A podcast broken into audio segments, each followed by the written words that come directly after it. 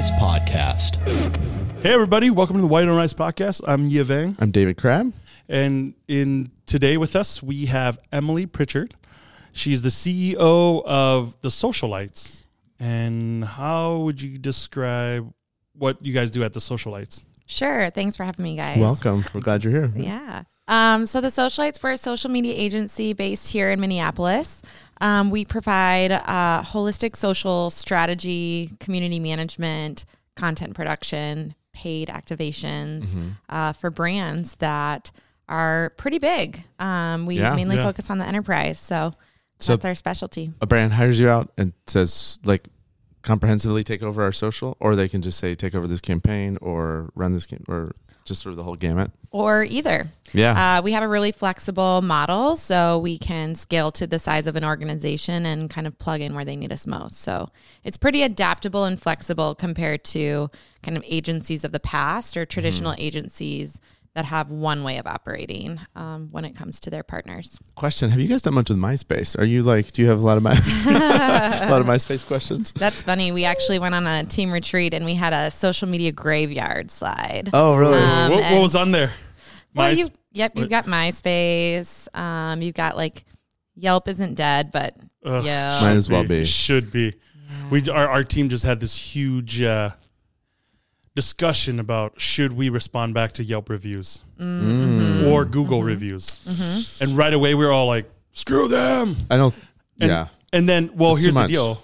That a week later, like, well, literally today, Marshall, our CEO, we like sat. He's like, "Hey, can I talk to you for a few minutes?" I'm like, "Sure, dude."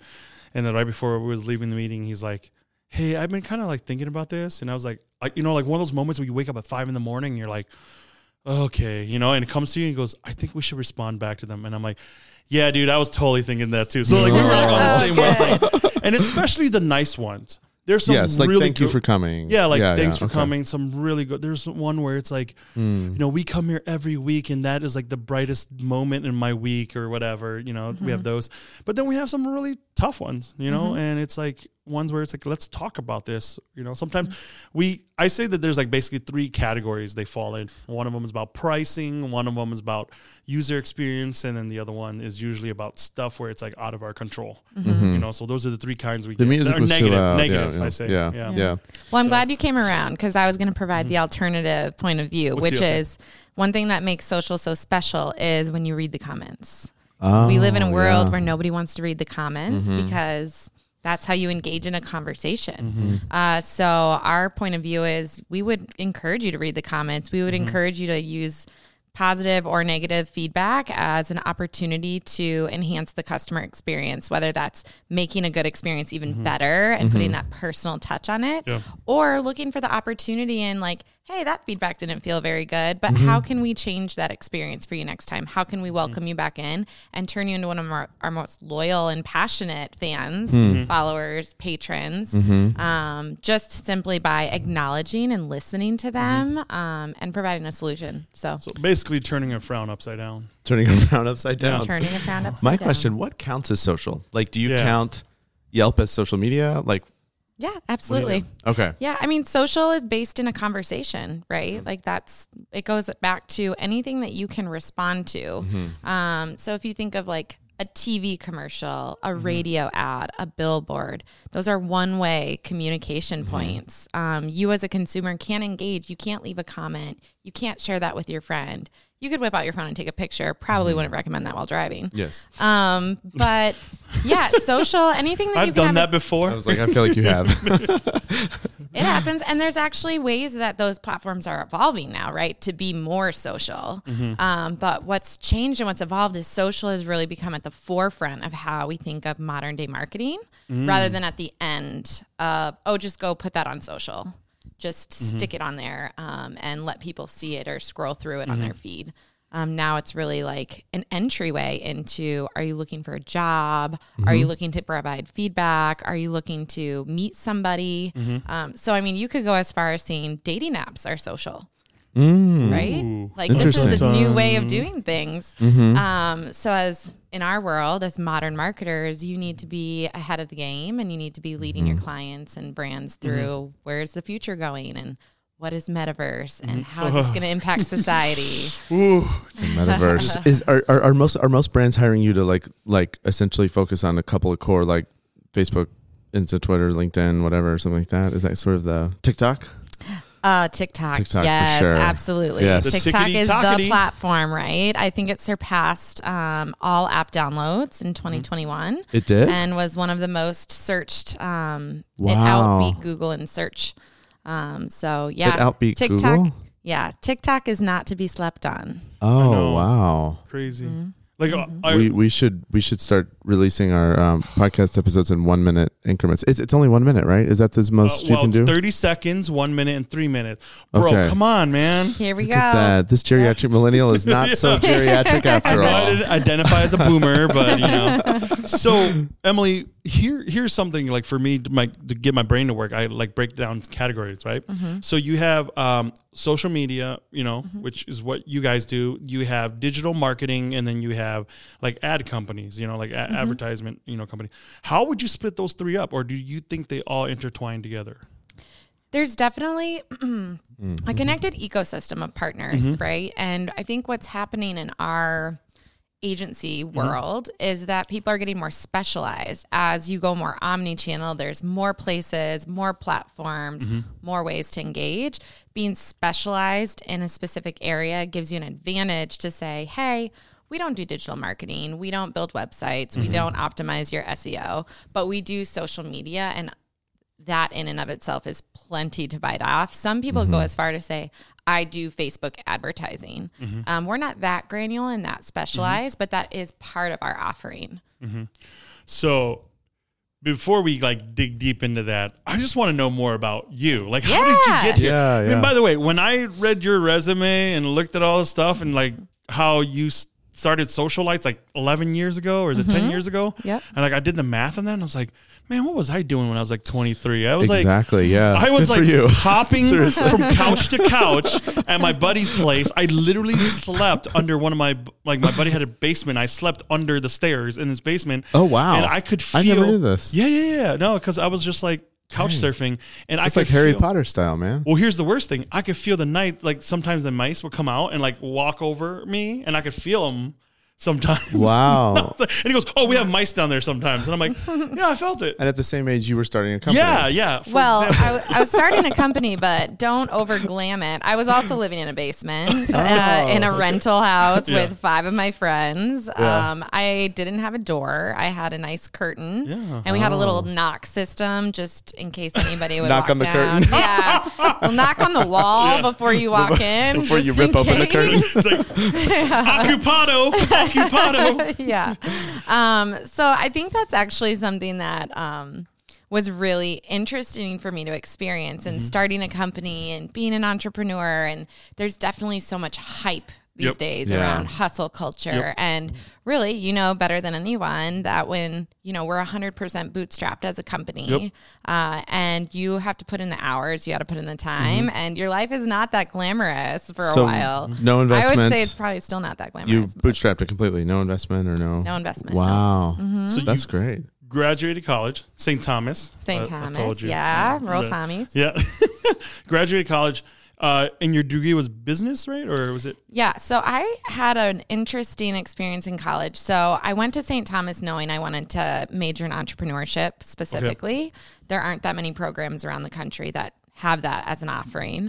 Um, and then I was a marketing major in Okay. addition to that, but I took my first marketing classes and was like, hmm, this feels a little behind. Yeah. Um, we were like ripping out magazine Magazines. pages and like Paper? studying them. Yeah.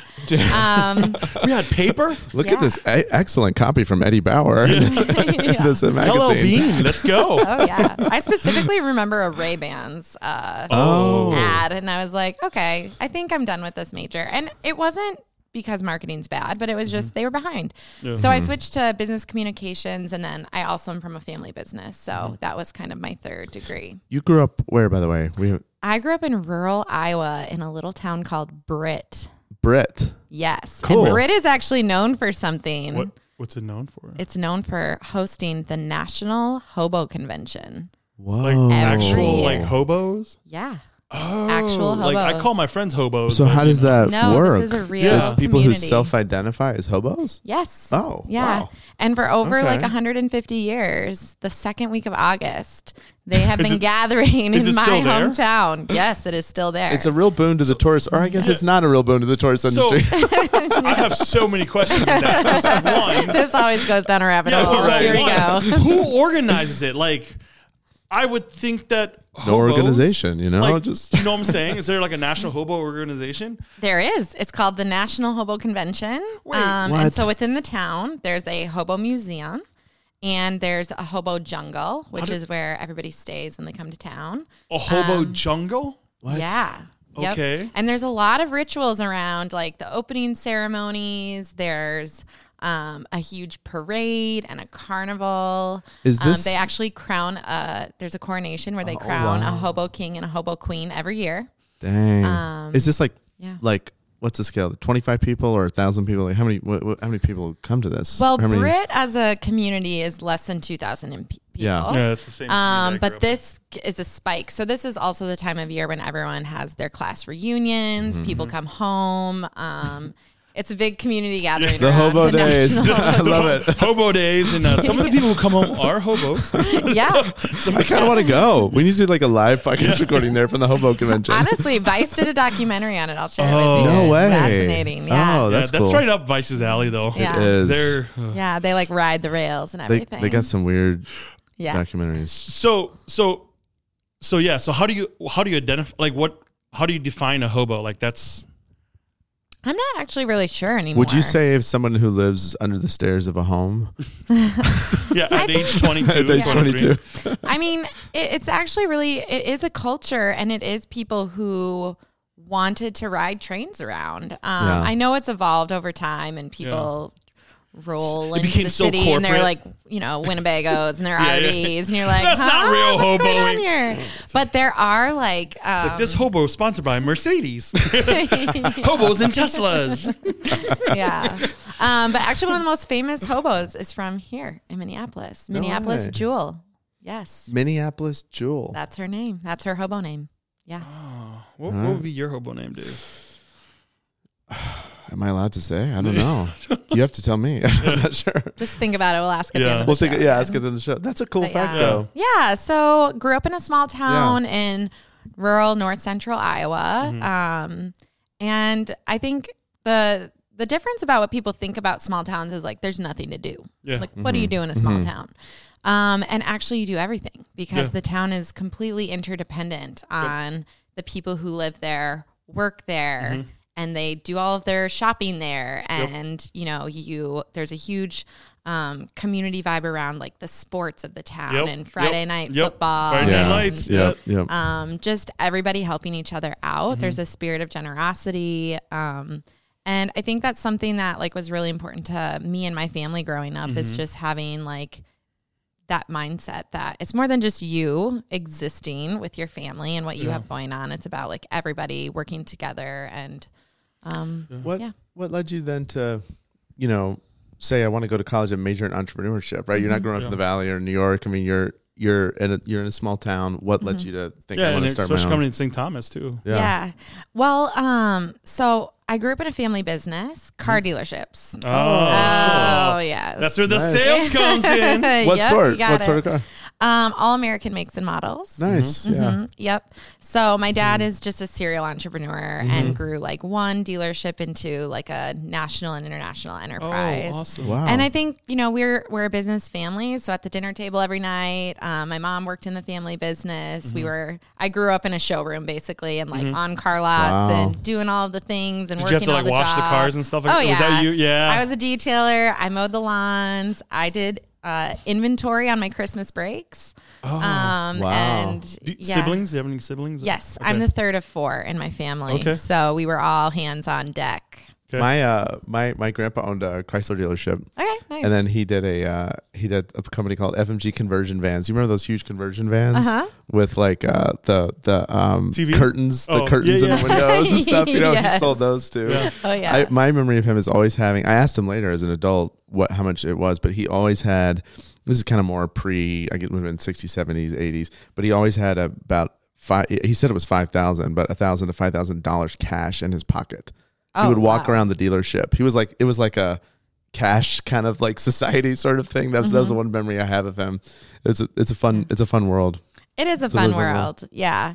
Um, so when I decided what do I want to do when I go to college and where do I want to go, Yeah. um, my aunt had gone to St. Thomas. Okay. And I was one of our my 28 cousins that like bit. I toured campus. I loved it. Um, I really wanted to play volleyball, so I had the opportunity to both study what I wanted to do and be a student athlete and play volleyball, and that was an awesome experience. Um, I really enjoyed. Like I'm kind of a book nerd and I loved school, so it was a great experience. Just diving into all of those things as well as just living in a city for the first time. Like that yeah, was new. Yeah, Yeah. that's new. Yeah. You're like So no you're- hobos here. All right, the year that you are graduating, and start, so what what year was that? I'm trying to place his social media. Graduating wise. high school or college? No, college? college. Uh, 2011. Okay. Okay, so Mm-hmm. that's like peak Facebook. Is that what that is? Yeah, Instagram had just launched. This is Yeah. when like Coca Cola was on Facebook as your friend.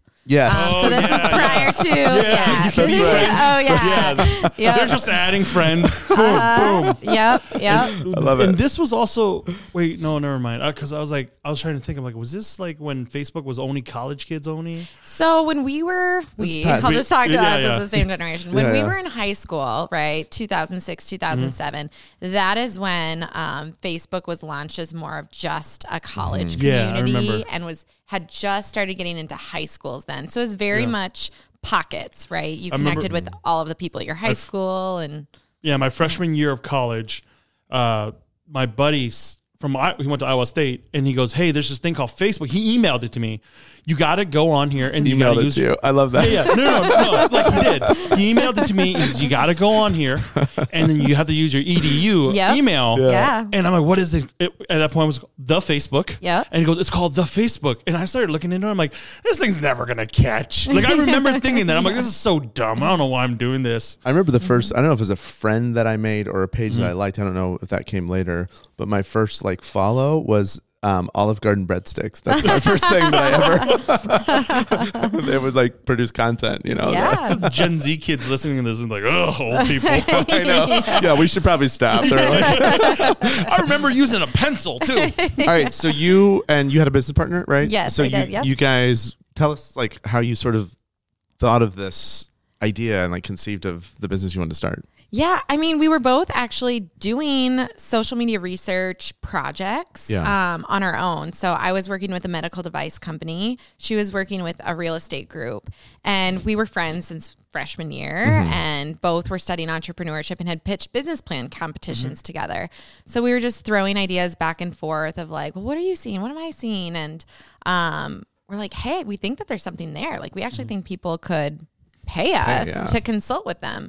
So we got a couple of small projects, Yeah. and um, part of your capstone course when you study entrepreneurship at St. Thomas is you pitch a business. So you spend the whole um, semester writing your business plan, going out and doing market research to build the best pitch that you can to actually pitch it to investors. So we're like, hey, we don't really feel like there's jobs calling us right now. We think that we could actually build a business plan that we could run when we graduate. Yeah. So we went and got Tiffany's Sports Lounge, if you've heard Oh, of it. yes. Tiffany's Sports Lounge. I don't know It's that. the St. Thomas Bar um, over in Oh. Highland Park. oh Yeah. yeah, yeah. Okay. Yes, we had been frequenting there Mm-hmm. our college years. Studying. It's a study. It was a, Study. yes, Study. market research. We have market researching. Yes. Library extension. Yes. Um, so they had a thing called Thursdays at Tiff's. And Oh.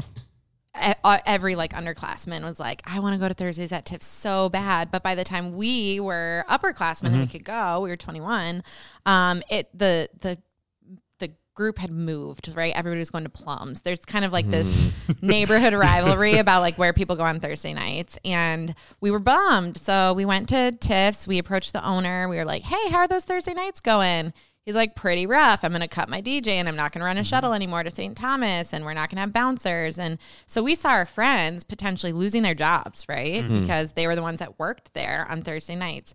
So we're like, what if we used Facebook events, which was real big at the Oh time? Yeah. Facebook events, create it, invite I people. I hated the maybe button. Yeah. on there. yeah. My buddies, when we do that, and they go maybe. I'm like, I'm gonna punch you in the throat because it's Friday night. I know you're not going anywhere Yeah. because we're friends, and I know you're not doing anything. So don't you maybe me? Yeah. Sorry. no, that's that's exactly right though. So basically, like Facebook events became the online version of like where's everybody gonna be? Yep. Um, so we created themed nights every Thursday. We helped them craft drink specials. What were some of the to theme nights people- you guys had?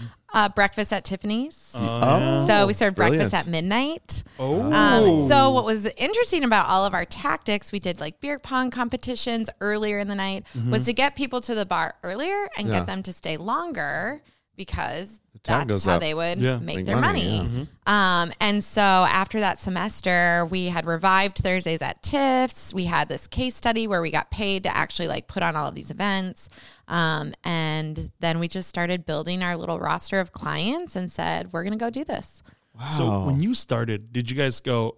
We have an idea. We want to call it the social lights, or was this you guys just started and then eventually like the company name came and Yeah, the name was actually the brainchild of my business partner. Okay. Um, so in the early days, she had been like sitting on that name and was like, "Okay, mm-hmm. like this is the name that I've got," and we ran with it, and it it worked really mm-hmm. well for mm-hmm. what we're doing, and it's been catchy and really fun to have ever since then. at that time, did was there was there a category for the idea of like social media? You know, Yeah, that's a great question. do you know what I'm saying? Because I like think- I feel like that that word that name had has evolved in the last you know Yeah. 10, 11 years. It has evolved Yeah. for sure. Um, I think there's a lot more context and like we're Mm-hmm. we're not mature as an industry, but we're maturing. We're getting Mm-hmm. into a place where most people understand what social media is now. But at the time, people didn't realize the the business angle Mm-hmm. of these platforms. It was very consumer forward. You were connecting with your friends and family. You were sharing albums and pictures from all of your experiences. Yes. Um, some people were confused, like, what is Twitter and Yeah. how are people using that? And then when Instagram came about, everyone was like, oh, this is cool. I'm It's like- a photographer yeah. now. Oh, So I, think, the reason that I loved Instagram is like it's it's like social media but without the arguing, yeah, without the negativity. Facebook was starting to become more and more just like people posting articles and arguing about it, and Instagram was like, oh, it's just like pretty pictures. I like Yeah. that. now they're Let's just arguing there chill. too. I like the food. Yeah, Yeah. it's a lot. yeah, very aspirational. Yes, Mhm. yeah. So, do you? I, I have a question about Facebook. Do you? Sure. Do you Is Facebook dead? Do you think it's done? Yeah, and you speak for everyone, by the way. It's just your opinion. We're gonna quote opinion. you. No, just kidding. Facebook is the largest reaching social network. Yes. Mm-hmm. Um, there's a lot of power in the platform that they built. And Mm-hmm. with Meta now being the parent company, Yeah. Pardon me. I don't mean to say Facebook. I meant to say Meta. you right? want to say Meta. Okay. Yeah, we- well, what that's, we meant that's was- a different, What we meant that's was a different question. Meta. Yeah. Yes, Mark Zuckerberg, if you're listening Um, to us right now.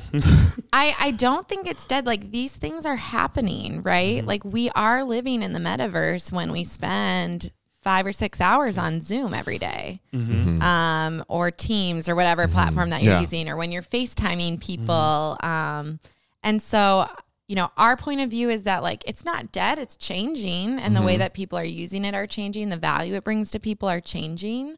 Um, there's tons of rules and regulations and misuse of the platforms that we need to be really mindful of. Mm-hmm. But in terms of it being dead, um, it's it's not right. Mm-hmm. Like that's what they were saying about TV, and TV's not dead. It's Yeah. evolving and it's becoming streaming, and Yep.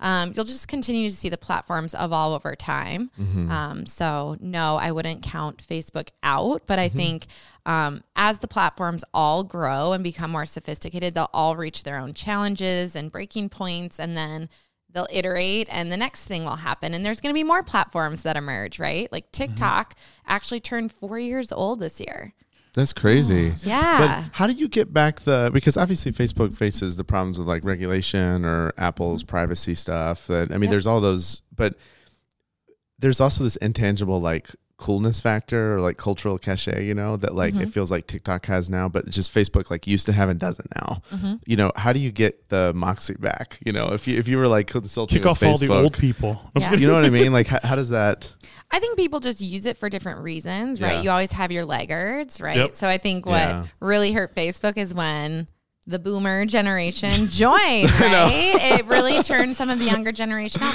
But then they were finding their own niche in mm-hmm. Snapchat and in TikTok and other ways. And so you'll start to see audience demographics shift. Mm-hmm. That doesn't mean, I mean, some some audiences and some brands are seeing their following go down, right? They're seeing um, attrition uh, because their audiences are going elsewhere. I don't think that means Facebook is dead. I think it's attracting a different audience now. So you just have to be mindful of like what are you after in being on the platform personally, and then like as a business owner, um, and then where do you want to go and find your community and build your community and what we call social capital, mm-hmm. um, which is really like what transforms into brand equity mm-hmm. and is like how people think about you hmm. as a brand or you as a company and your place in their lives and in the world. Yeah.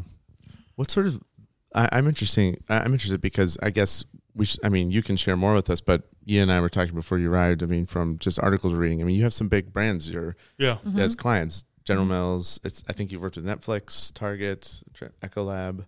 Yep. How do you what? Um, how do you think about representing these brands and building that social capital when you're? I, I have to imagine you feel also like a lot of I don't know what the word is, pressure or even constraint externally from them as well about how you're it feels like it's a big deal. In many ways you're like representing this brand to, you know, kind of the world and they're but you know, you're you're doing it from your own consultancy firm. Right. Yeah. Um, you know, doing social from a business perspective, we've been doing it um, for 11 years. So it's really our comfort zone and where we play best. So our team's really comfortable being in the platforms and publishing content on behalf of brands and building their strategies and executing it. Um, it, it feels really natural to us. I mean, they call us digital natives for a reason, right? We grew up with phones, grew up, Yeah. we got phones in high school, probably. The Um, Nokia, but- the block Yeah. Nokia with fro- uh, Yeah. snake on it. Yeah. But I mean, this next generation of talent is so creative. Um, they are creating things in Yeah. like 3D elements. Um, They're mixing and matching content together. When you think of the impact that social has had on food Yep. and where people source their recipes Yep. and where they find inspiration, when you think about fashion, when you think about sports, when you think about the music industry, mm-hmm. Mm-hmm. Lil Nas was the Yep. first Yeah. and shortest Billboard hit that came from TikTok. TikTok. Mm-hmm. TikTok is kind of essentially shaping the top 100 now. Yeah, it, it shapes culture. Yeah. Yeah. Um, and so for us, we are really at the forefront of that, and mm. we, um, we are a whole group of people. Like one person can't keep up with everything, right? I'm not the best person even to be sitting here and talking you through mm-hmm. all of these ins and mm-hmm. outs. Like I would point you to the best person on my team, mm-hmm. but at the same time, because we have this community of people who are thinking about social and living in the platforms every day, we give that knowledge to each other. We talk about what's going on. We talk about the good and the bad of things, right? Um, but we hold both. We hold like, hey, this can be used as a platform for good, and we need to acknowledge that there's some people who are going to misuse it. There Yeah. are some things that are not going to be okay. You have to find your boundaries. You have to find your comfort zone as um, a person, and then in our space, it's our profession. yeah. Um, so Yeah. this is what we do. We're we're modern marketers, and anyone who's going to be in marketing or be in business um, needs to have a general understanding of the impact that these platforms can have. So, kind of um, taking a couple steps back, kind of, I, I kind of just want to make that connection. So you, you know, like 11 years ago, you guys kind of started socialites working, you know, at Tiffany's, doing the, just doing that, which I love hearing that story because I'm mm-hmm, like, yeah. like we had our Tiffany moments, you know, mm-hmm. where it was just like we came in with the little like I thought it was the most I thought it was the coolest thing when we had enough money to buy our own 10 by 10 tent. Mm-hmm. Do you know, Yeah. so that we didn't have to borrow one of our friends and keep going to like his restaurant and picking it up. Mm-hmm. We had our own. I remember that. I still remember the day it came in from Amazon. I'm like, oh my gosh, we have our own now, mm-hmm. and we can go set up in a little corner somewhere, and we can you know start grilling meat sticks, you know, and whatever, you know. So that like for us, that was like our Tiffany moment, I guess. For for you guys, how did you go from there? And then like as you developed and grew, like how did you pick up all these big clients that you guys have, like national, international kind of you know mm-hmm. brands, like Yeah.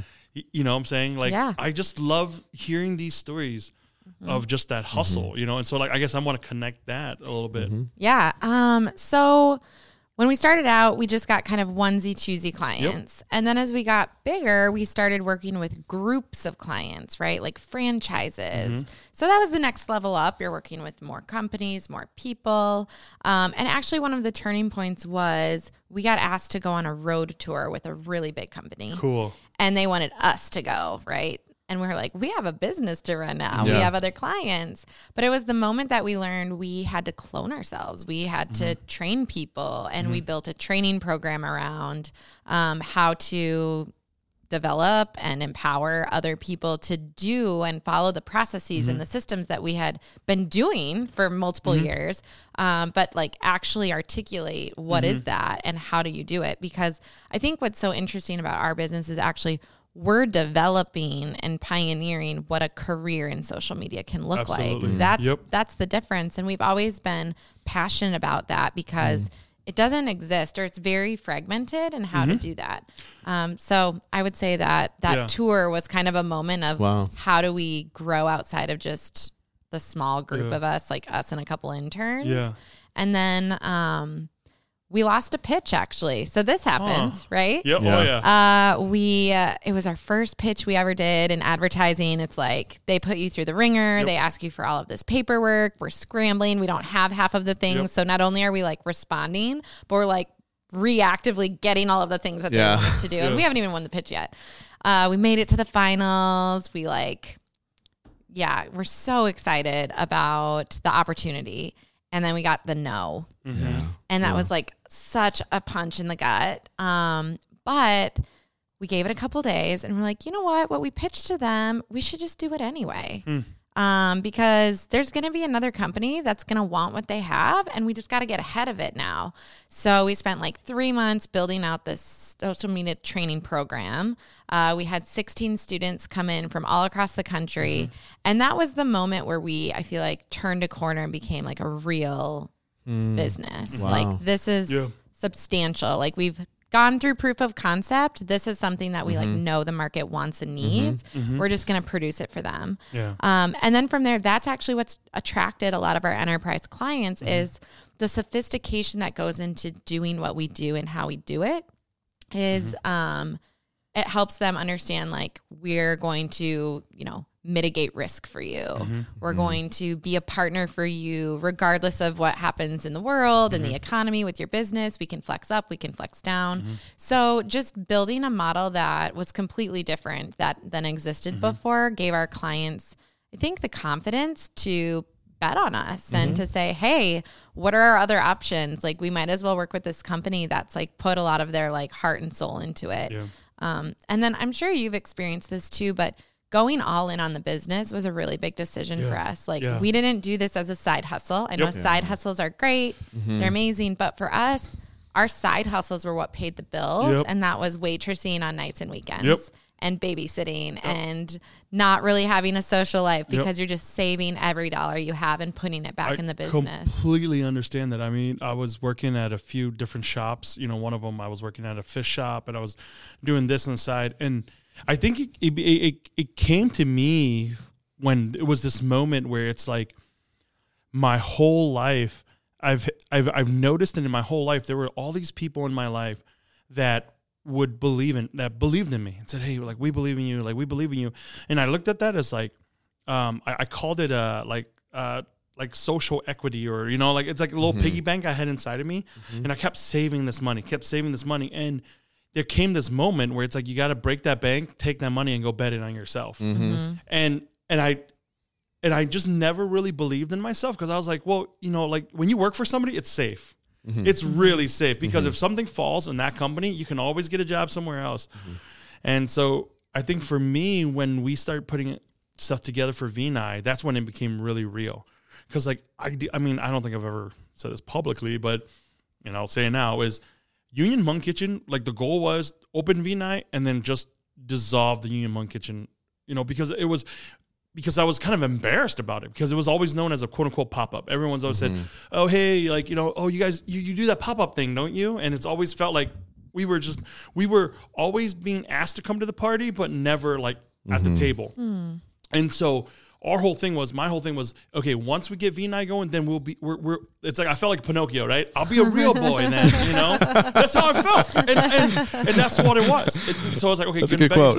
yeah, and it was gonna be okay. I'm gonna, and then I think that it was Marshall. You know, Marshall came in and he's like, I think this is a really good brand. I'm, like, we got to keep this, and I'm like, why? Because to me, it was one of the biggest embarrassments of like it, hmm. it's it was never a quote unquote real restaurant. You know, it was always kind of like that's so cute, kid. You're you you know you're doing these pop ups, you know. And every uh, we would get emails or messages or DMs like, "Oh, I, I try to look up your location and can't find it," and I'm like, "Yeah, about that," you know. We're in your heart. We're everywhere. yeah, yeah. We're everywhere and nowhere. Um, and but I, I totally agree. Like that was that that you got to go Yeah. bettering yourself. Linchpin. And then while doing that, Marshall's like, let's just keep this Yeah. too. Like you know, and and it it does become.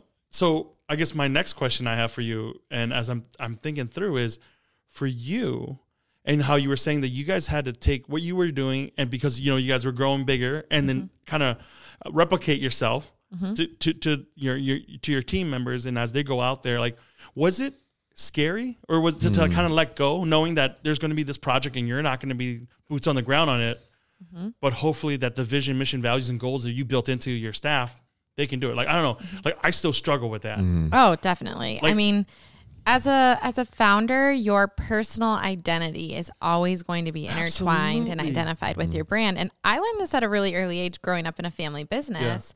Where like my name's on the Yeah. side of a car dealership, and everyone assumed like you know cars, and it's like I don't know anything Yeah. about cars. um, so like I I had to deal with that really early on, and I think now that it's even more personal for me because it's my company um, you have to figure out what your relationship wi- is with that. And you have to figure out if you do believe in your vision, mission, values, the plan that you put in place, you spend time hiring the right people and getting the right people on board. Um, it's a lot easier to let go and it's a lot easier to trust the process. And I also like to give people a little safety net of like, it's going to be okay to fail.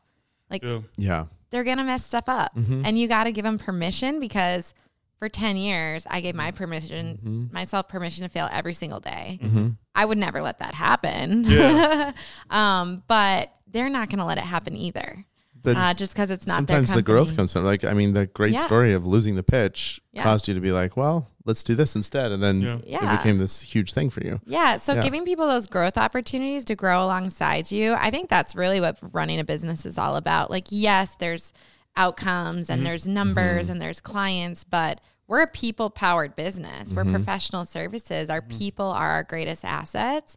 So really investing in them and letting them know like you believe in them and then being able to step aside and let them step in to mm-hmm. their role and really lead and feel empowered to make decisions and to move forward and to build things and mm-hmm. create things that are their ideas and to mm-hmm. figure out how you can support them. I feel like I'm kind of turning the corner on like that chapter of leadership That's and so incredible that Yeah. you're saying that because I feel like, man, I should be able to let go by now. You know, we're like six years, seven years into this, and I'm like, I should be able to let go. And you're like 11 years into this. You're like, I'm just a turning corner. I'm like, okay, good. Like, You got I'm five not- more years. Like, yeah, like I don't. I feel like okay, I'm not a total control weirdo. you yeah, know? no, Because no. like I, because like food is so intimate to me, right? yes. So, like for example, like the first thing I always check in when I go check in with our team at uh, at Graze at you know with Union Kitchen is I go check out the the, the sticky rice, and if fundamentally we can't make the sticky right rice, uh, we can't make the sticky rice right. Then we should have no business being here. So mm-hmm. that's where I go. I, I go into the sticky rice, you know, and I look at it and I'm like, is it too glutinous? Did they put too much moisture in it? And like to me, that's like so so important. Mm-hmm. Mm-hmm. And to me, I get so passionate about it because it's it's the thing that when I watch mom make it, she would just care the crap out of it for the rice. Like mm-hmm. that was just everything. Like the basis of Hmong food starts with rice. Mm-hmm. And so if our team doesn't put that amount of care into it, like mm-hmm. my soul like dies inside, you know? And I come to this point where like I'm like, okay, I want to be here every morning. I should just be making the rice. I don't care. and I struggle with that where I'm like, Yeah. I can't be here every morning making the mm-hmm. rice. Mm-hmm. And sometimes the rice is going to get a little soggy. Mm-hmm. Sometimes the rice is going to be a little dry. And what I need to be able to do, and I'm learning this, is to be like, hey guys, like let's use more water next time. and then even just walk them over and goes, "Hey, taste that. Like, you see how it's still kind of dry? That means we don't have enough water, or we haven't given enough time to soak." Mm-hmm. You Yeah. know, because Yeah. at first I would rage inside. I'm like, "How how how the frick don't you care about this?" Yeah. but then inside it was just like, then I would just be mm-hmm. angry all day. Mm-hmm. you know what you should do? I have oh, an Oh, idea boy. for you. Oh boy, here we go. Um, Is this therapy now? Emma? it can be. yeah. So I I think people learn best through experience and storytelling. Mm-hmm. So if I were you, what really got me with what you just shared was the way that you watched your mom make the rice.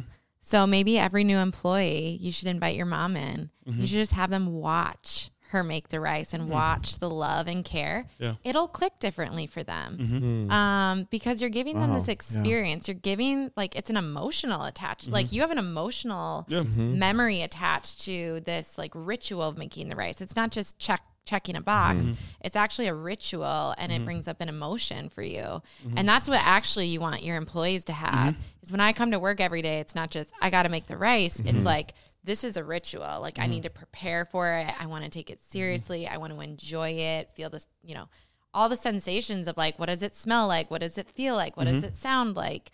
So I think that that's something that we're building into how we do it. Like for us, mm-hmm. social care and engagement is at the heart of what we do. Reading the mm-hmm. comments to mm-hmm. come back to the beginning. Yeah. Yeah, yeah.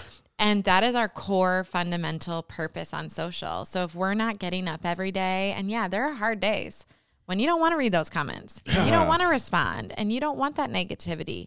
But there's also a lot of really good in there too, where you made somebody's day. You change someone's whole experience. So to like build in some of those at bats too for people is like, mm-hmm. hey, look at the difference that you made today. Mm-hmm. Look at the experience that you were Yeah. giving somebody else. I think that fundamentally changes how people think not about a job, but as a career. And if mm. you want to take it to the next level as a vocation. Mm-hmm. Um, you know, you were just talking about reading those comments and things. I was thinking about when we had Sarah Edwards on about a year or two ago, and and just talking about social media and relating to mental health and mm-hmm. making people sad, or you know, too much time on it, or bullying that occurs, or whatever. How, how, how do you guys think about that? As someone who spends a lot of time, this is your work, you know, this is mm-hmm. something you really care about, and you just presented this like really beautiful vision of it too for engaging with people and helping them feel good. Mm-hmm. How do you think about that other side of it too? Yeah. I think you have to be really mindful of how you build disconnection mm-hmm. and no screen time into how you operate as a company. Mm-hmm. There are some parts of our process that are analog, right? Like if we're in a brainstorm, it's mm-hmm. like me and a whiteboard and like people sitting in a room and we're like coming up with ideas and Yeah. we're chatting and we're standing up and sitting down and snacking and um taking ourselves away from the digital world for a little bit. So mm-hmm. it's something we really encourage. We encourage people to take time off. We encourage people to like take a break when they mm-hmm. need to. We can't do that for people though, right? Right. Because in addition to being this professional who does it during the day, eight to five, we're also just consumers of content in our mm-hmm. own personal lives, mm-hmm. right? I want to check in on my personal Instagram Right. and I want to watch my Netflix show and Yeah. so I think that people just have to create boundaries. Like I'm really big on boundary setting. Um, and just like mm-hmm. creating moments where you're not looking at your screen and you're mm-hmm. giving your eyes a break and you're also giving your you know mental wellness is really important like what are other things that you can do in terms of mindfulness meditation yoga exercise even just simply like going and eating a meal with other people Yeah. the communal aspect and i think that's so nourishing um, It is. to It spend keeps- that time together It really keeps you in the present. That helped me like click um, when I was listening to this podcast from the Atlantic called um, "The Art or How to Build a Happy Life." Mm-hmm. And the, there's this Harvard professor who teaches happiness course. Oh yes, Arthur Is Brooks. it- oh, Arthur Brooks. I was thinking Shawn Achor. He's yeah, also a yeah.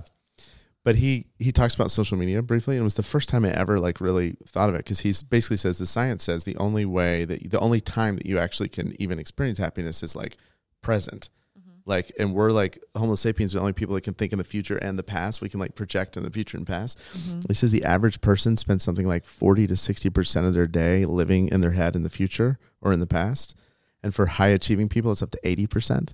And said that if you want to be happy, it's like you, you really have to like actually be in the present, enjoy that conversation with friends right at the table, just sitting and like, he said, like thinking like, look at that tree. It's beautiful. Things like that. Yeah. But he mentions that um, social media is people talking about what they just did, you're you're always like pointed backwards at like things that just happened or things that are going to happen, or you're thinking in the future what you'd like to do. So it's sort of this machine that always kind of is volleying you back and forth rather than really being in the present. So that that's helpful too to think like if I'm spending all this time doing this, I do need opportunities to just like be with friends, enjoy conversation, be outside, like be really present with yourself, you know. Yeah. And I've just learned as a leader, you have to model that behavior. Mm-hmm. Like when I was starting and bootstrapping and like Yep. for years, you're just hustle, hustle, hustling and, you know, to the point of burnout. Yeah. Um, and that can be really severe and it can also sneak up on you, Mm-hmm. we, oddly enough. Yeah. Like it just is like a slow burn over time. And all of a sudden you wake up one day and you're like, what's going on here? Um, Have you so burned out? Would you say that? I've definitely, life? yeah. I definitely have. Actually, in 2018, we were seven years in. I took a two month sabbatical. Oh wow. Yep. What's that like? Um, he was like, what? yeah. Two months? That's awesome. You know, I'll actually give you kind of like the dark side and the light side. Oh. Um, I think the sabbatical was really good for me to reconnect with myself, but it also felt like a little bit of an escape. Yeah. I was running from things that I wasn't ready to like Interesting. I, I dive totally, into head on. So the positive Yeah. side was I felt like rejuvenated and Mm-hmm. I actually like did my sabbatical by inviting like friends and family to like meet with me and travel Mm. with me all around the world. And those were like You're like, hobo convention, here we go. yeah. Eat, pray, love, I hobo missed- style. Shoot, I missed the hobo convention you're that like, year. Get on Darn. the train. It was two months of you riding on a train. That's what you didn't tell us, but it was what it was. But it was around Oh Europe yeah, in classy cafes. You're like, I'm a hobo here in Europe. um, honestly, the best thing that came out of it was I discovered a hobby. Hobbies are very few and far to, fi- to ah, find right now with people in like True. Gen Z. Like they don't really have a lot of hobbies. Like I've asked someone like, do you go on bike rides? Do you go on walks? Do you paint? You know, what do you like to do? And What was your hobby you discovered? Is it- Okay, my hobby I discovered is I like to go surfing.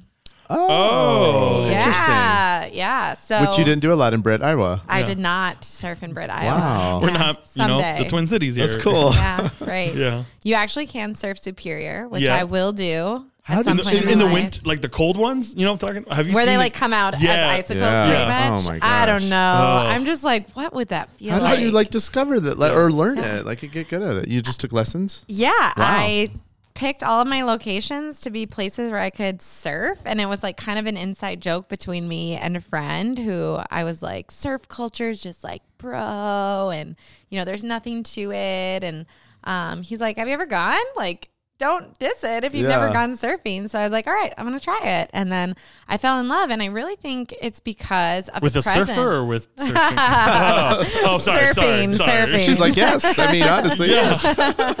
His name be was Brad. you know, we met in Long Beach. that was, uh, you know, oh man, that's good. Um, but yeah, I think what what draws me to surfing and has for the past four years. I just got back from three weeks in Nicaragua, and it was Mm-hmm. incredible.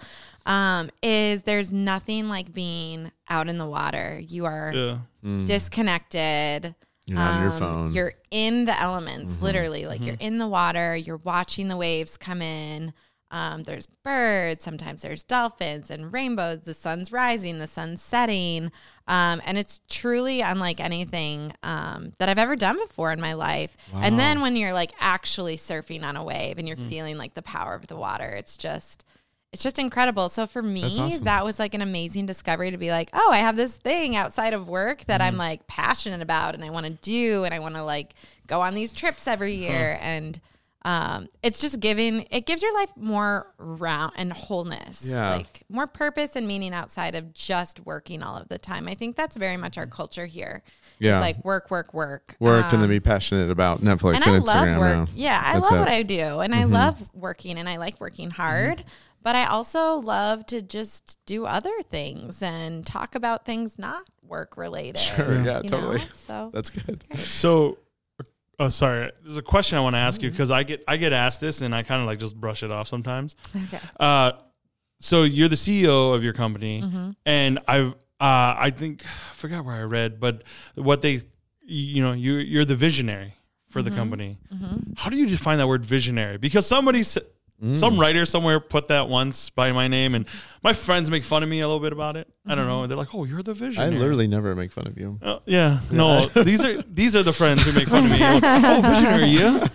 Um, I think my friends make fun of me because it's like, oh, we used to do stupid things in uh, college together, and now you're a visionary. Um, how how do you define the word visionary? Oh, it's a hard question. I don't think I've ever defined it. Um, but I think you you see things differently. Um, you see the world different. I, feel like I actually see the world differently um, and see opportunities and make connections in really interesting ways. I think everybody does that. But in terms of being a north star in this business and seeing what opportunities are ahead from us for us, um, I do feel like I take that role very seriously. Mm-hmm. That like I want to continue looking ahead.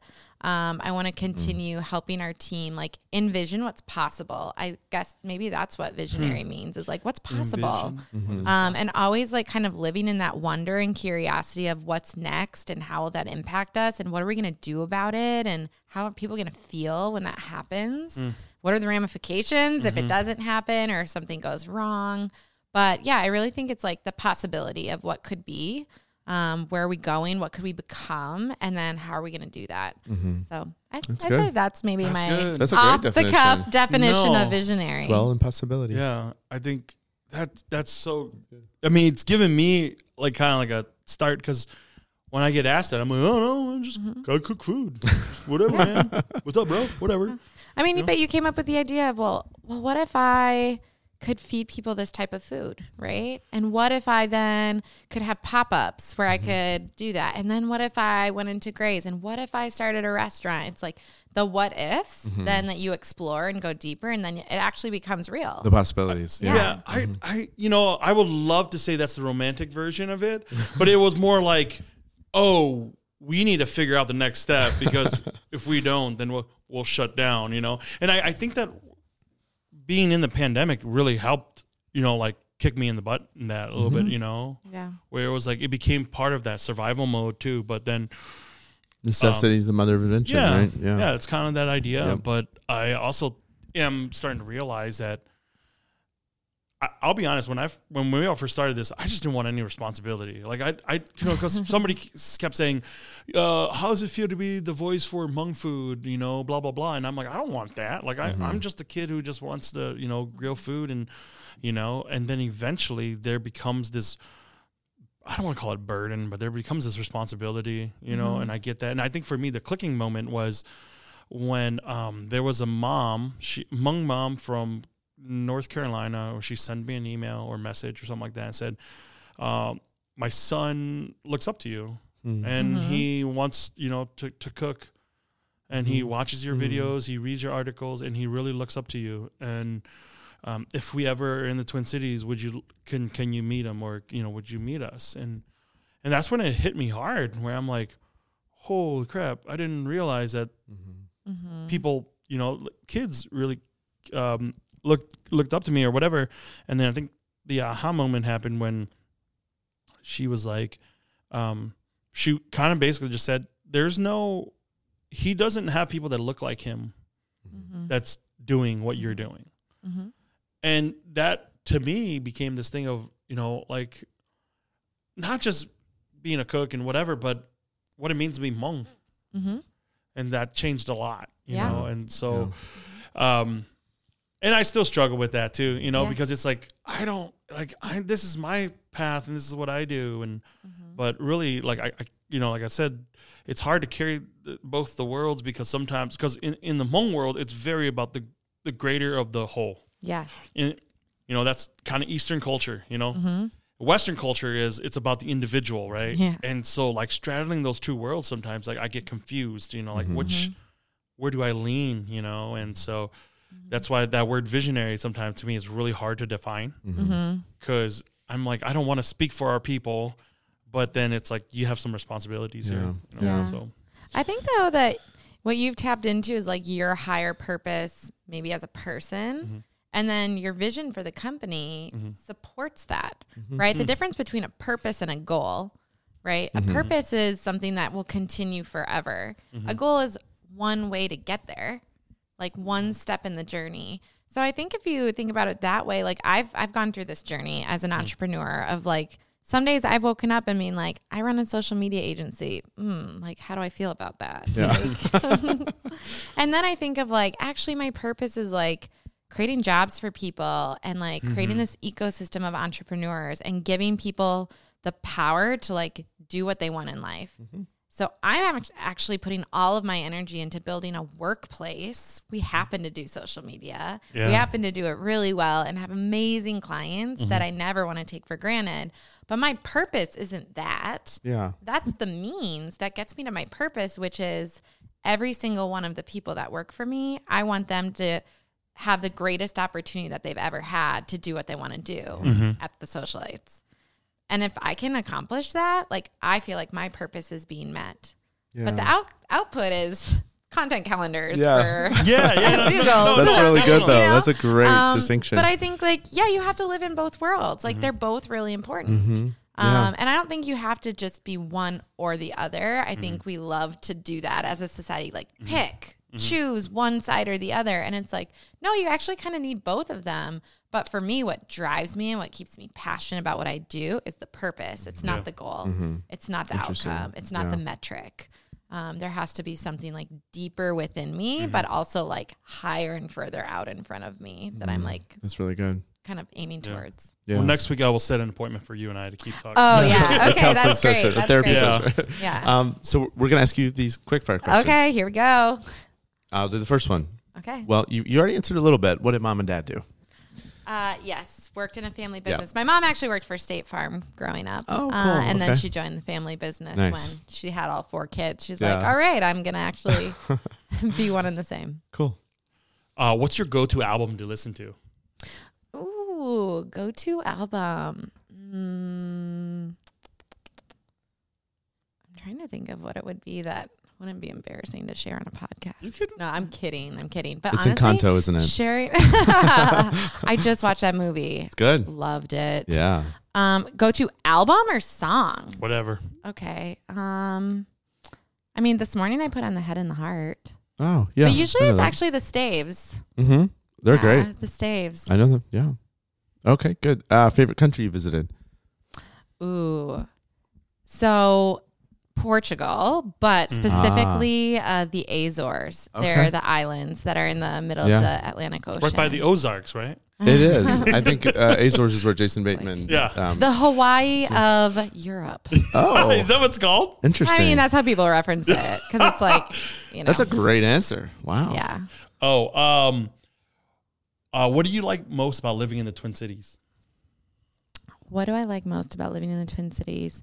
I mean, I love our summer and falls. Like fall is my favorite time of year. Yeah, best Spring. best Yeah. four weeks ever.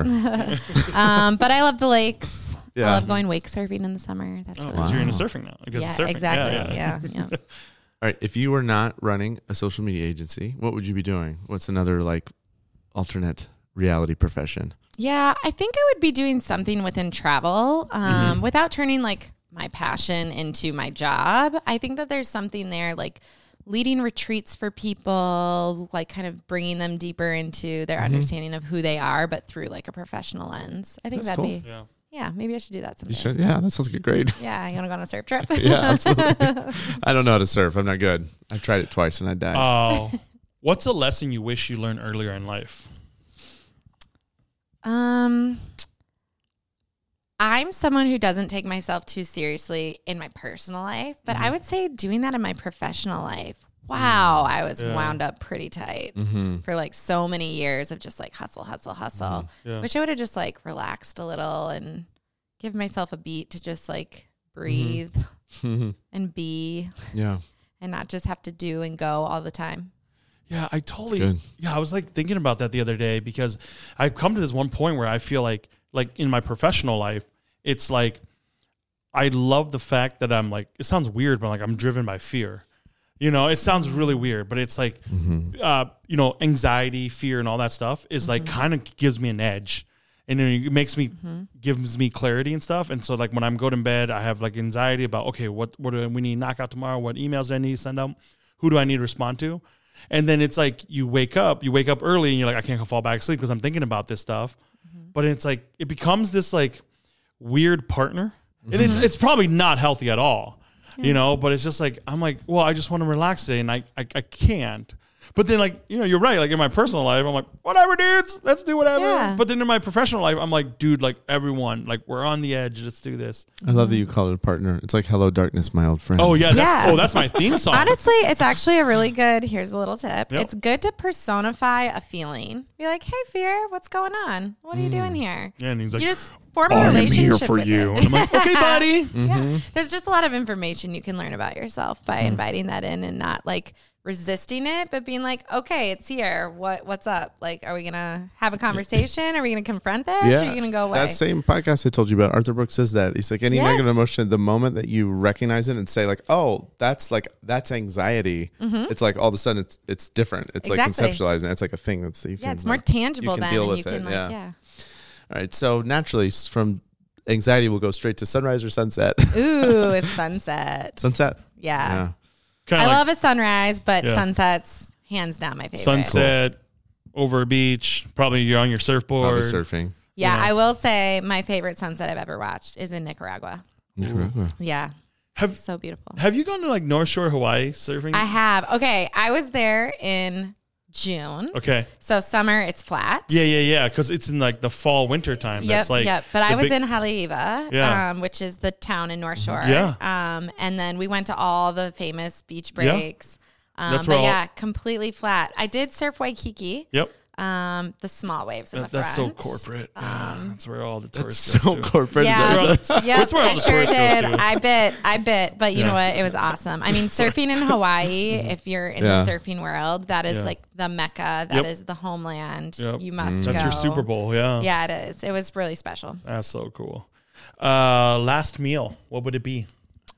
Ooh, my last meal. I mean, probably something that my mom cooked, Yeah. um, or my dad. I'd have like my dad. Maybe he loves to smoke meat, so I'd like Mm-hmm. have him smoke some like pulled pork, and then my Mm. mom would make all the sides, and Mm. we'd have like a three-hour dinner because my family just gathers around the kitchen and the dinner table, and Mm-hmm. That's awesome. yeah, it'd be great. Okay, it's the last one. Okay. Favorite chain restaurant. Oh, I don't like chain restaurants. But you have to have at Um, least one favorite, right? Do you, okay, do you, what do you my like one? Go-to? Um, I guess like my guilty pleasure would be Topperstix. Yes. Whoa, okay. That's what I'm talking about. In college. I don't think we've ever gotten that answer. No, actually, I discovered toppers after college. Oh no, the best. Thankfully, The because- best was in. co- I went to school at UWL, Okay. UW La Crosse, and every like every year when they start, what they do is you get these like uh, coupons where it was like buy one get one free topper sticks, and so it's like okay, you gather up like ten dudes, and you're like okay, we're gonna use these. So for like three dollars each person, you can Yeah. just get a bunch of Topperstix. Oh yeah. Is- Have you ever ordered the like triple size Topperstix where the box like doesn't even fit in your No. fridge? Uh, Wow. Yeah. So yeah, I'm not gonna even ad- admit Because the uh, stop, the topper number stick is basically pizza, cheese pizza without sauce. Yeah, but they're cut in little Yeah. dippable things, and then they send this garlic butter Oh, sauce yeah. that you have to literally shake, Shake up, it up, because yeah. Because it it gets separates. Yep, absolutely.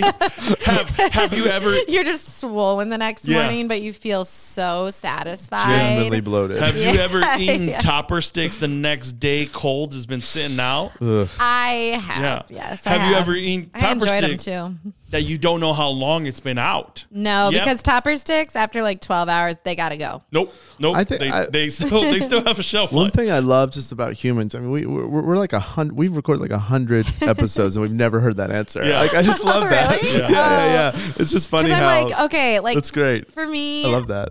food is nourishing. Yeah. So I like I I eat my fair share of junk food and Yeah. and whatnot, but like yeah, I don't do a lot of chain things, but that's my go-to. Because you're guilty bougie. I get it. You know. You're a city, I'm really When- not. when the whole time Do you when live you're in the city?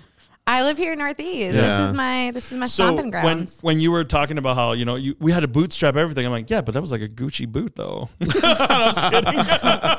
You're like, we had to Oh my bootstrap. I'm like, sure, with Red heard that. Wings, but No. I was kidding. Oh, I'm oh my kidding. god. yeah. Well- you should have seen my bank account 2 years ago. Oh, have you? I I one time I had this moment. I remember when we first started. I was like, do I eat or does my car eat? Oh, I've had people ask me that too. how do you live on that budget? Yeah. I'm like, I don't know any different. So like mm-hmm. someday I'm going to. I'm starting to get like a little taste of like actually like living and doing all my things and Yeah. like not worried about checking the mm-hmm. bank Yeah. account. No, That's when a good you said feeling. that the Azores was that was your favorite, I was like, okay, so Yeah. it's not, you know, you're in a different- that honestly, that I've discovered on Instagram and it's Yeah. not that hard to get to. Oh, nice. Yeah. So I have I- direct flights from Boston. Here, Oh. here's the other thing too. When Check it out. people, when people, because like on our, I guess on my title thing it says CEO or whatever of Hill Tribe Mm-hmm. LLC, and so people just think that because you have the title CEO, we're flying around on private jets. I'm like, dude, dude, I fly economy. Oh my that's, You know, like, Yes. like, stop, stop. Yes. It's a perfect example though. Like especially being like a 22 year old that started Yeah. a company, it was so frustrating for me when people would like throw all of those comments Mm-hmm. in my face and I would be like, I am living on a shoestring budget. Yeah. Yeah. I am not Yeah. living a glamorous So life. Versace- like, it's like this dichotomy shoes, where you're like, I'm just stuck. Yeah, no, I know. Like, and, and, and that's the thing too. And even, even like we've been very blessed to be able to do a couple TV things. My family thinks I get paid to go on like WCCO.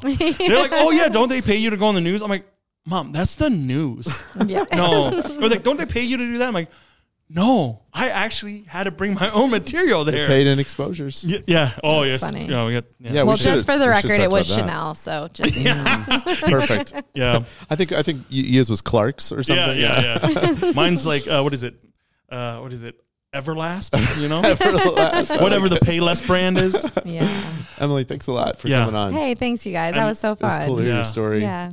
Yeah. I- what you doing? Emily, I just think you're badass. Like Mhm. seriously, when I looked through your resume as I read more about you, I was just truly kind of inspired, you Mm. know, and just to you know, it's like one of those people where I'm like, I just want to have coffee with and just say, let's just share war stories type, you know, where it's like, you know, and, and, but I, I am just truly inspired by you and I love the way that you're helping define what social media means.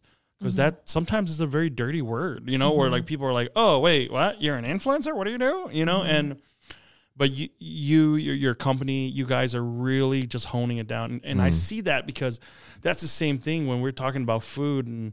You know, sometimes people are like, "Oh yeah, like I love Asian food." I'm like, you know, Asia is a pretty big continent, you mm-hmm. know, Yeah. and just really telling stories. Russia? Yeah. and you guys are doing that with socialites is just helping telling people stories, being their voice and helping them. And that's just Yeah. so amazing so cool. So I'm just like, I don't know, like when I kind of read through your resume and read about what you're doing, I'm like, we got to get this person Yeah. on here. Well, So, thanks. I had on. such a blast. You guys Yeah. are hilarious. Thanks Yeah. for having me. Yeah, appreciate you coming on. Hey, everybody. Thanks for listening to another episode of the White and Rice Podcast. If you enjoyed today's episode, please leave us a review and subscribe. That really helps. You can find us online at whiteandricepodcast.com and across social media at White and Rice Pod. Thanks again for listening.